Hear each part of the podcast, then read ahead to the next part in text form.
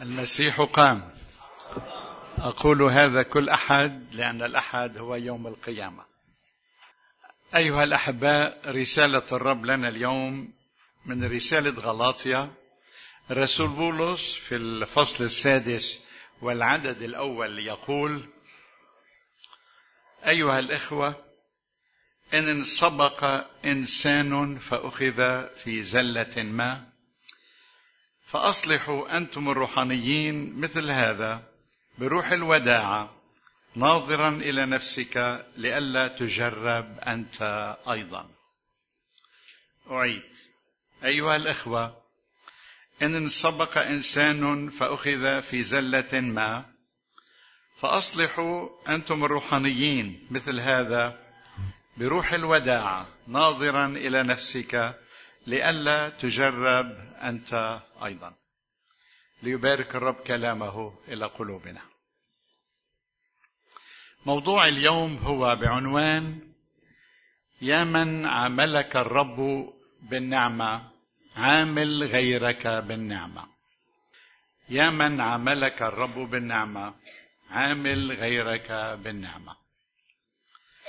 هنا الكتاب يقول إن سبق أحد فأخذ في زلة أصلحوا أنتم الروحانيين. وهودي الروحانيين يلي بدهم يعملوا الإصلاح إصلاح الآخرين هؤلاء عاملهم الرب بنعمته. فتابوا وآمنوا به وهو نماهم وأطال الرب باله عليهم إلى أن أصبحوا روحانيين. وأصبحوا أداة لإصلاح غيرهم. فهؤلاء يقول الكتاب لهم أصلحوا أنتم الروحانيين مثل هذا الذي يسقط بروح الوداعة ناظرا إلى نفسك لئلا تجرب انت أيضا فهذا يعني أن من اختبر نعمة المسيح وطول اناه المسيح عليه وصبر المسيح عليه ليصبح ما هو عليه عندما يصلح غيره يفكر بنفس الطريقة ويعامله بالنعمة. ويطول باله عليه ويصلح فيه ليصير كمان هو الأداة الصالحة بيد الرب. وهذا يدل على أننا جميعا الذين ارتكبوا الزلة والذين يصلحون الزلة كلهم معرضين أن يخطئوا. ناظرا إلى نفسك لئلا تجرب أنت أيضا. وهذا يعني أن العلاج علاج الخطيئة. علاجنا عندما نخطئ في دائرة ملكوت المسيح هي روح إصلاحية. فالرب يسوع المسيح يرغب أن الذي يخطئ لا يقطع لكن يصلح. إذا انتبهتم مرة في الإنجيل عندما جاء مجموعة من الشيوخ وقد أمسكوا امرأة وهي تزني. وجروها في الشارع اية فضيحة هذه وجروها في الشارع وجابوها لقدام الرب وحاملين بإيديهم الحجارة ويقولوا ليسوع موسى أوصانا أن مثلها يرجم ماذا تقول أنت؟ الزانية ترجم ماذا تقول أنت؟ قال لهم من منكم بلا خطيئة فليباشر برميها بأول حجر. فخجلوا جميعا وخرجوا مبتدئين من الشيوخ أولا. يعني من ذوي من ذوي الكرامة والوقار أو الشيوخ الحاملين الأحجار ابتدأوا كلهم لأنه ما أحد إلا وقد أخطأ. من منكم بلا خطيئة فليرجمها بحجر. وهنا نظر يسوع إلى المرأة وقال لها أما دانك أحد؟ قالت لا أحد يا سيد. قال ولا أنا أدينك. فهل بهذا القول أعطاها رخصة لكي تعود إلى الخطيئة؟ قال ولا أنا أدينك. اذهبي ولا تعودي إلى الخطيئة. وهذا يدل على روح يسوع الإصلاحية. لا القطع لا الرجم. أنتم تعرفون أن في بعض الأنظمة إذا واحد سرق بيقطعوا له إيده. بقطع اليد يصلح الفكر. بقطع اليد يغير العقل. يسوع جاء لكي يشتغل من هنا لا من هنا. اليد التي تسرق هذا مش ذنبها. هي أمرت من من العقل من الفكر أن تسرق. فالعلاج لا يكون بقطع اليد يكون العلاج بتغيير القلب وهذا ما جاء يسوع يفعله. جاء يغير قلوبنا يصلحها. قديش بتطولوا بالكم على اولادكم أنتم عم بتعلموهم المشي. لمن الولد البنت أو البنت أو الصبي عمر 10 أشهر 11 بلش علامات المشي. مع السنة هيك. هو عم يمشي أو هي عم تمشي كم مرة بيسقطوا؟ كثير مرات. هل في شي مرة لمن سقطوا انت جبت العصاية وكسرت له كسرت لها عظمة؟ لأنه أخطأت سقطت؟ ابدا. أنت حملتها حملته بوسته شجعته. يلا امشي من جديد. اعطيته فرصة ثانية إيه؟ ويلا وقع يرجع من جديد جمعة مش الحال صار يركض يملأ البيت بالفرح لأنه قوي عضله. قادر قادر. هكذا عملية الإصلاح الأبوية. يسوع في العهد الجديد علمنا أن الله أب. ومثل ما نحن بنربي أولادنا هو بربينا فعندما نخطئ لا قطع لا بل إصلاح. يريد يسوع أن يصلحك عندما تخطئ. يريد أن يخرجك من المأزق اللي أنت فيه ويعطيك قوة تعيش حياة البر والتقوى يلي هو بده إياها منك. فالله في العهد الجديد روح يسوع في العهد الجديد روح النعمة. بتيجي من تحتنا تحملنا بترفعنا حتى يوصلنا يسوع وين بده إيانا نكون. يسوع عمل عملية تجسد. هو ابن الله جاء وصار إنسانا. ومات موت الصليب. يعني نزل لمحل أنت ما فيك تنزل له هو إجا من تحتك. إجا من تحتك وحملك وطلعك. ليجعلك ابن لله من جديد. نحن الآن أبناء الله مش هيك؟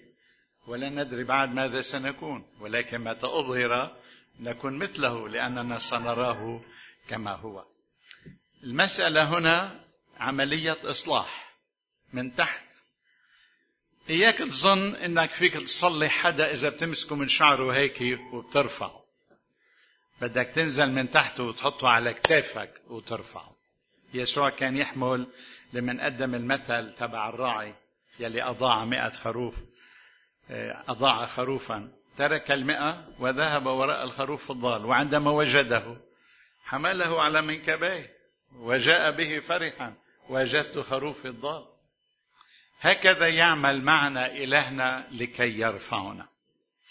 إن سبق إنسان فأخذ في زلتين.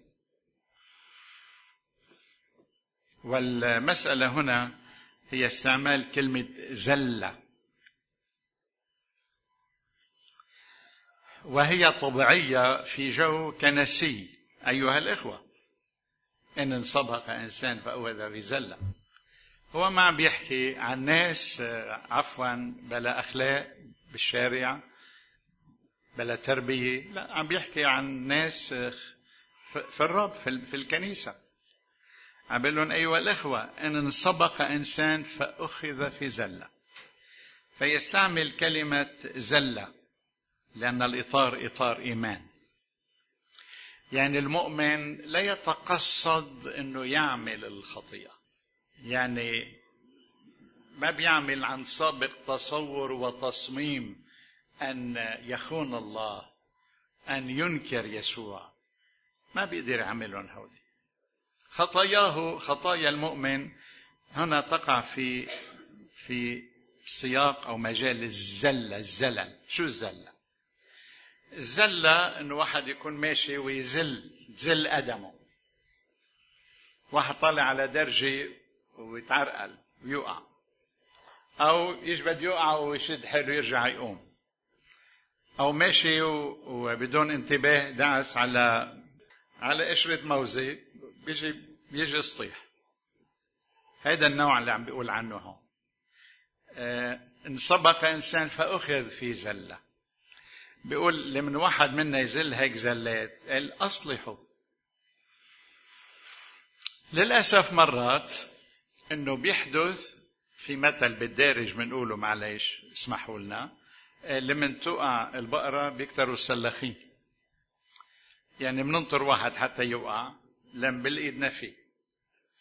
مش حتى ننشله مش حتى نمسكه ونرفعه. لا وقع بيستاهل. مدري شو عمل له لربنا. بيستاهل أكثر من هيك. أو بنجي كمان من بنوقعه أكثر ما هو واقع. لا بيقول في طريقة جديدة هلا. هي إذا أنت يسوع طول باله عليك أنت بدك تطول بالك على غيرك. فأصلحوا أنتم الروحانيين مثل هذا بروح الوداع. هلا أنت عندك عملية إصلاح. إذا واحد وقع بدك تحمله تنجده وتشيله. نعود إلى كلمة إن سبق إنسان فأخذ في زلة. هل يرتكب أحد منا الخطيئة عمدا؟ يعني بيتأثر؟ بيحدث. وهون لمن يقول إن سبق إنسان فأخذ في زلة يعني أمسك يعني قدام كل الناس. المسألة هنا إذا كانت الخطية سرية. يعني واحد أخطأ بضميره.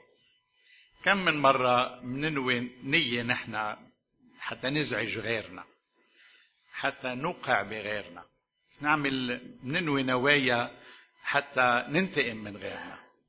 وبعدين روح القدس بنبهنا وبنرجع بنقول لا ما بيجوز هذا عيب. أنا مؤمن أنا مش لازم أعمل هيك. يا رب سامحني وخلص بتروح من راسه. في كتير من هالقضايا أو من خطايا بنعملها ما حدا بيعرف فيها حدا. هيدي الخطايا بيننا وبين ربنا ربنا بيعالجنا. كم من مرة تبنى عن خطايا سرية خاصة عملناها بيننا وبين قدام ربنا هو شايف واعترفنا له والرب غفر لنا. إن اعترفنا بخطايانا فهو أمين وعادل لكي يغفر لنا خطايانا ويطهرنا من كل إثم. لكن في خطايا تفضح. هم بيقول إذا أمسك إنسان في زلة أصلحوا أنتم الروحانيين. يعني هلا في خطايا سرية بس لمن المصلح الروحاني بده يصلح بده يصلح اللي أخطأ. بيكون الخطيئة انعرفت فإذا في خطايا بتبقى في نطاق السرية منعالجها بينه وبين ربنا. ربنا بيسامحنا بيقوينا حتى نقدر نستمر بيغفر لنا. لكن في خطايا نمسك بها. أمسك في زلة يعني صارت معروفة. في طريقتين بتكون فيها الخطيئة معروفة أي تشهر تعلن. حتى المصلح يأتي ويصلحنا يصلحنا. كيف هالطريقتين الطريقة الأولى إنه نحن نعترف بهذا الذنب مثلا لشخص آخر. عندئذ هذا الشخص الآخر يساعدني روحيا ويساعدني على إصلاح نفسي. بهالطريقة هيدي بيكون انعرف الذنب يلي أنا عامله. في طريقتين أنه يعرف هذا الذنب عن طريق اعترافي لشخص آخر. عادة نحن بنعترف لله بخطايانا الخاصة لكن مرات يثقل يثقل الذنب علينا. منحس إنه ما بيكفي اعترف قدام الرب. أنا مستعبد أنا تحت ضغط هذه الخطيئة مش قادر أتخلص منها. بدي بدي حدا يساعدني عليها بدي حدا يصلي من أجلي بدي حدا يسندني بضعفي بدي حدا يقف جنبي هيك ويصلي معي ويصلي لأجلي أو يعطيني نصيحة أو من خبرته. لمين بدي أروح في عندي اولا راعي الكنيسة. راعي الكنيسة مختار من الله مقام لكي يعالج هكذا مسائل. راعي الكنيسة بئره عميقة. آه، بياخد كل هالأسرار وما بتطلع منه. هذا عهد بينه وبين الرب. راعي الكنيسة آه، زوجته ما بتعرف. عمق عمق قلبه من جهة أسرار الناس. ما بخبرها لحدا. راعي الكنيسة يؤتمن فممكن إجي لعنده. وشاركوا بهمي شاركوا بصعوبتي من جهة الخطيئة. آه، ذنبي ذنبي أعظم عظيم. مش حاسس إنه لازم ظهره من قلبي. عم عم عم شجعك. إلى جانب راعي الكنيسة في مثلا إذا الأخوات بحبوا يحكوا مع زوجة الراعي بدل الراعي. مرات بيكون هيك حدا بفكر إنه أنا لازم احكي مع زوجة الراعي إذا مثلا سيد أو شيء. فزوجة الراعي بتساعد بنفس الطريقة. وممكن رجال أو نساء نختار أشخاص رجال أو نساء من الروحانيين في الكنيسة المتقدمين في الإيمان يلي ممكن يساعدونا حتى نعترف بخطيتنا قدامهم لأنه هن روحانيين وبئرهم عميقة وبيساعدونا وبيصلوا من أجلنا. وهذا شيء ممتاز نعمله.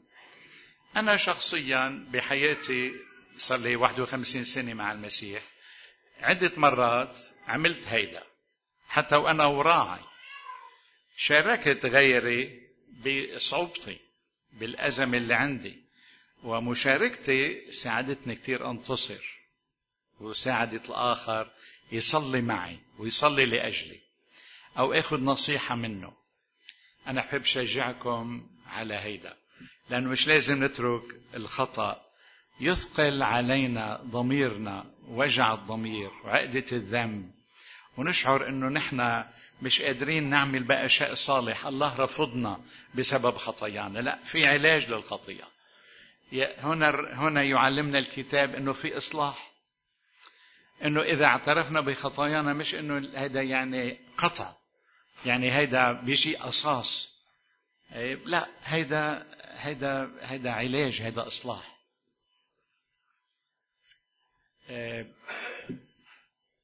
في طريقة تانية لكشف الخطيئة. قلنا الأولى إنه واحد يعترف.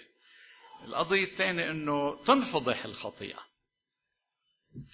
يعني مثلا إذا في في, في ناس بيسرقوا. في ناس بيزنوا. بيتعدوا على غيرهم. في خطايا جنسية. في خطايا سرقة.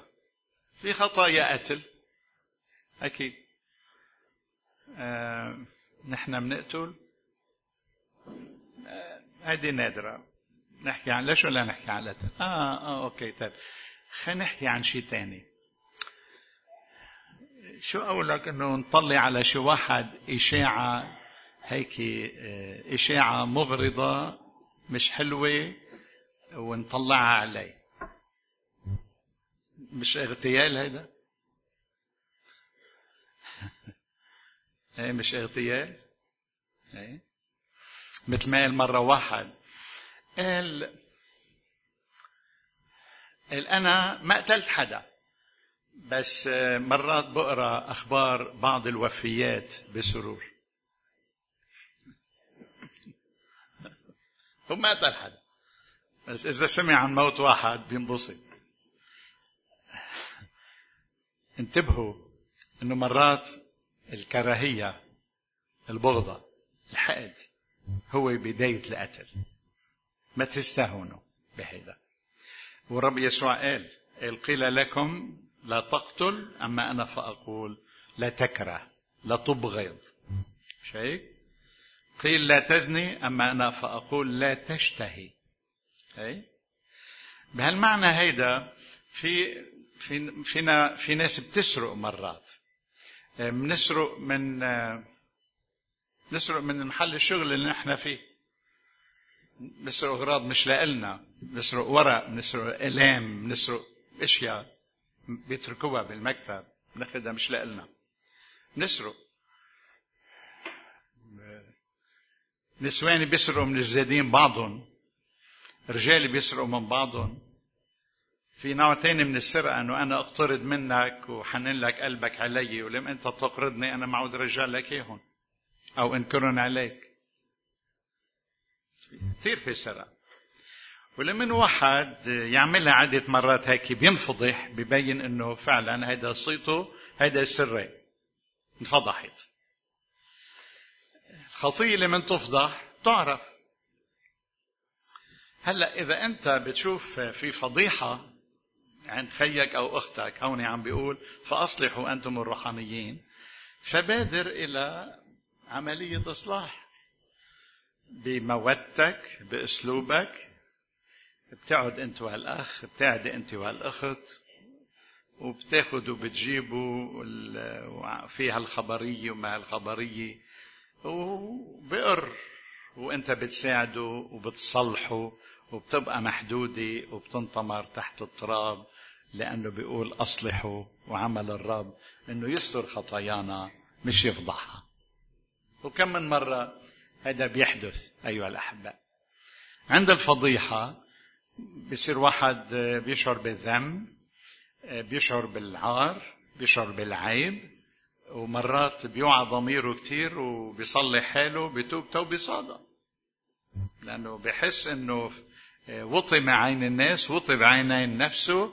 كان بده هالشي حتى يهزه هالهزة هيدي بتوب توبة صادقة بيقول عمل المصلحين أن فأصلحوا أنتم مثل هذا بروح الوداع. كثير بدها هيدي انتباه القصة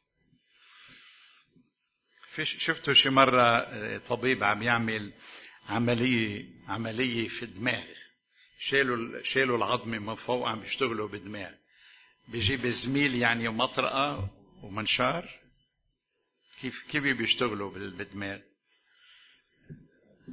بأدوات في غاية الدقة.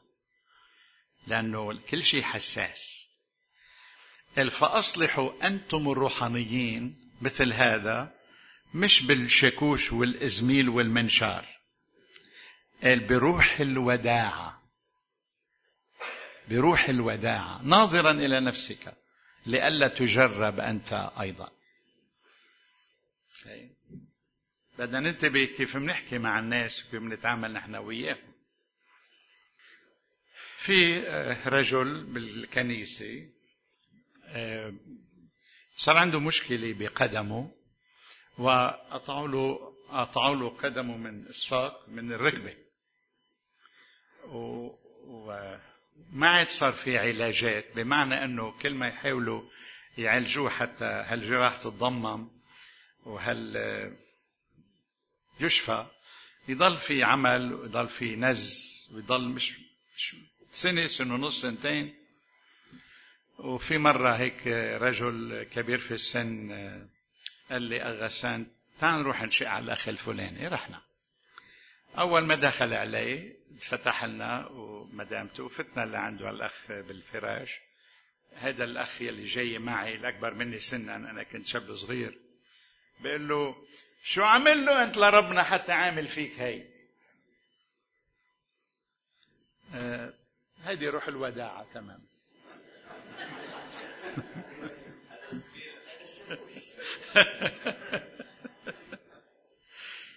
هيدي روح الوداع. قال فأصلحوا أنتم بروح الوداع. مش عامل شيء الأخ يعني بس. بس إنه لأنه مش عم بيشفى شوف طرد الثاني إنه عامل له شيء لربنا. قال انظر إلى نفسك. ما هذا اللي عم بتقوله بهالطريقة. أنت عملت على ضد ربنا أكثر ما هو عامل إذا عامل. المسألة بدها علاج بدقة. بدها احترام. بدها تطلع على نفسك إنك أنت كمان معرض لنفس الزلل لئلا تجرب أنت أيضا. لكن المبدأ اللي بدي أكد عليه إنه عندما نعترف بخطايانا الرب يغفر خطايانا. إن اعترفنا بخطايانا فهو أمين وعادل أن يغفر لنا خطايانا ويطهرنا من كل إثم. المبدأ اللي بدي أكد عليه إنه إذا واحد منا ما داق غفران المسيح ما بيقدر يغفر لغيره.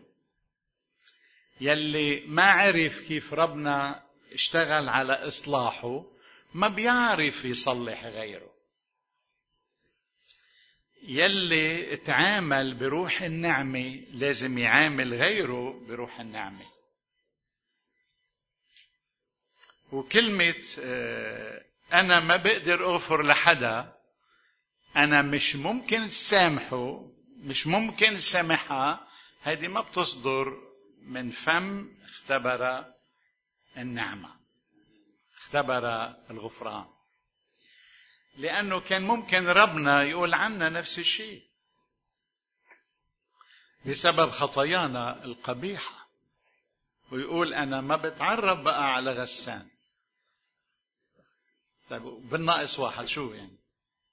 ملايين البشر بدون غسان طيب ليش يطول باله علينا وينمينا ويربينا ويطهرنا من خطايانا ويعالجنا لنضلنا كويسين ومناح ونختمها إن شاء الله بالسلامة؟ إخوتي يلي اختبر نعمة المسيح بيعرف شو معنات كيف يعامل الآخر بالنعمة. طول بالك على الناس. أعطيهم فرصة ثانية. رب يسوع لما جابوا له الزانيه خبرتكم. شو عمل معها من منكم بلا خطيئة فليرجمها بحجر.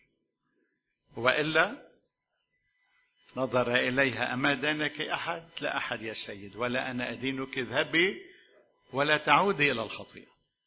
هذا علاج الرب يسوع المسيح. في النهاية يجب أن ندرك أن يسوع يحبنا. وبمحبته يؤدبنا. وبمحبته يؤدبنا. ارجع لمثل التربية تربية أولادنا. أنت بتحب أولادك؟ أكيد. أنت مستعد تموت من أجلهم؟ أكيد. أنت عايش إلهم؟ أكيد. كل شيء عندك إلهم أكيد. إن بإرادتك أو بدون إرادتك بالأخير بده يصيروا لإلهم. كل شيء لإلهم. أغلى شيء هودي عنا. أي و... ولمن أنت بتحب أولادك هالقد وأنت وعم بتحبهم صغار كبار عم بينموا هيدا أنت وعم بتحبهم بتعمل أعمال تأديب لهم تحرمهم من شيء؟ شايف شوف يا ولد إذا بدك تضلك بهيدي الطريقة بكرة ما في مشوار. تعملها؟ أكيد.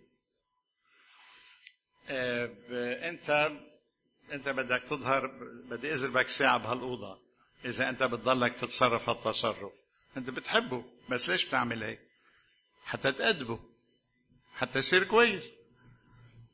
أنا مش عم أحكي لكم إنه نخبطوا هذه صارت هالأيام بياخذونا على الحبس.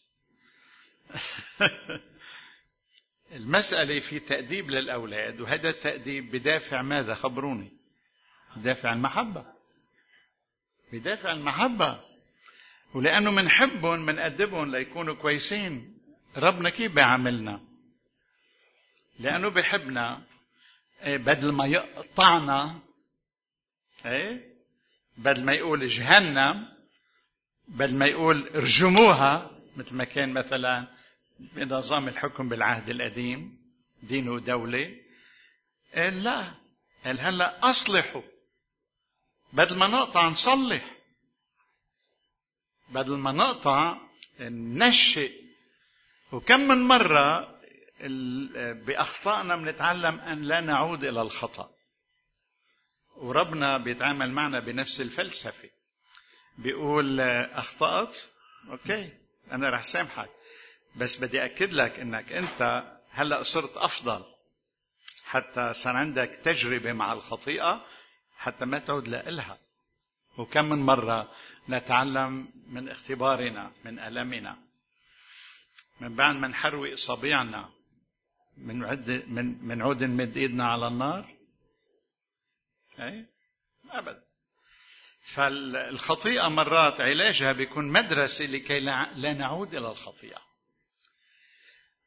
بنفس الوقت يلي بدي شدد فيه على قداسة الله بدي شدد على محبته في العلاج.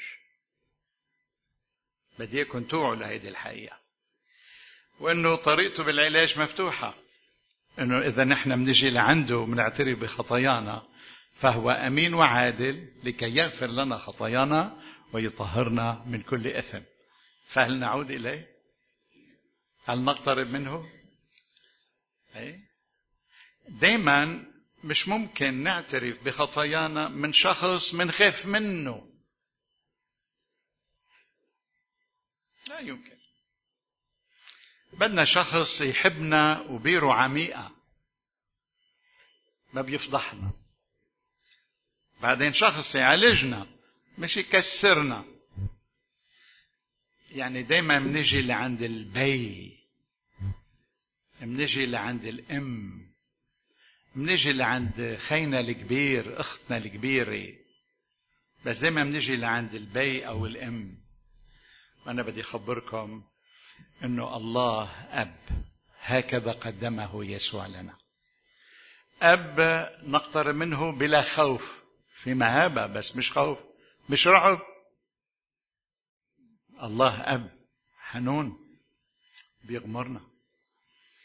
هيك لما نجي لعند المتقدم في الإيمان من راعي الكنيسه من الروحانيين في الكنيسه بدنا نعترف قدامهم بشيء عملناه حتى يساعدونا بنشعر إنه هن مثل الأب لنا.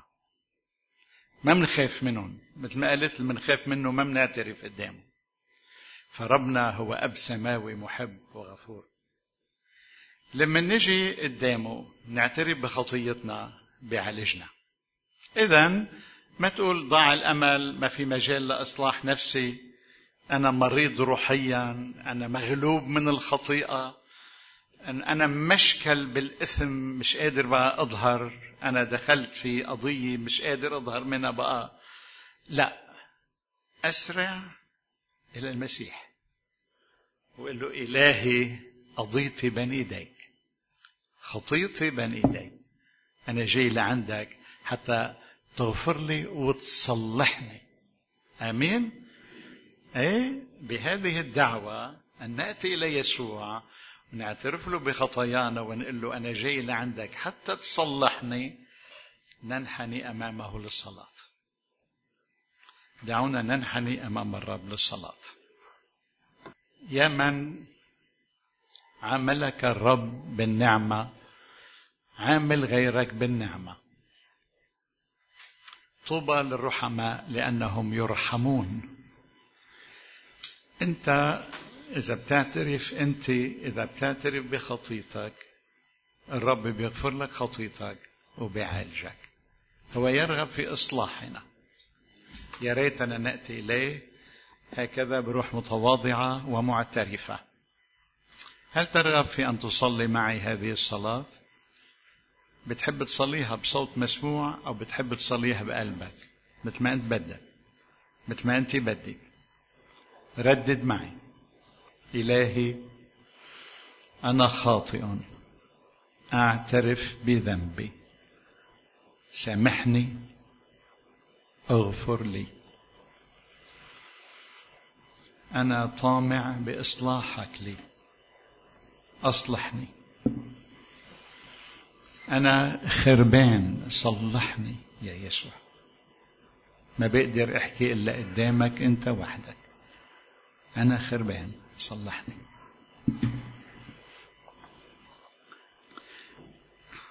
أسكن في روحك القدوس. املأني بالروح القدس. املأني بذاتك فلا أعود إلى الخطيئة. أطلب منك هذا باسم المسيح. بينما جميعا في حالة الصلاة أنا أرغب الآن أن أصلي من أجلكم جميعا. أنتم الذين صليتم في قلوبكم هذه الصلاة أو بعد أنا سأصلي من أجل الجميع. يا إلهي الصالح أرجوك أن تضع يدك بالبركة على رأس كل إنسان في هذا المكان رجالا ونساء شبان وشابات. تضع يدك بالبركة على رأس كل واحد. وأن تضع يدك بالتشجيع لكي كلنا يعترف بخطيئته ويعيش لك. نعم أيها الرب أنا اضرع إليك أن تملأ الجميع بالروح القدس لكي يعيشوا حياة الانتصار. وأرجوك يا إلهي أنك تتحدث لنا بصوتك الخافت الناعم الذي يصل إلى قلبنا ويتوبنا توبة حقيقية. اعمل هذا فينا. نعم أيها الرب إكراما لمخلصنا يسوع المسيح. اغفر لنا سامحنا أكد لنا غفرانك. وساعدنا أن نحيا لك حياة خالية من الخطيئة بهجة فرحة في سعادة وسلام دائم. باسم ربنا يسوع المسيح نسأل كل هذا. آمين.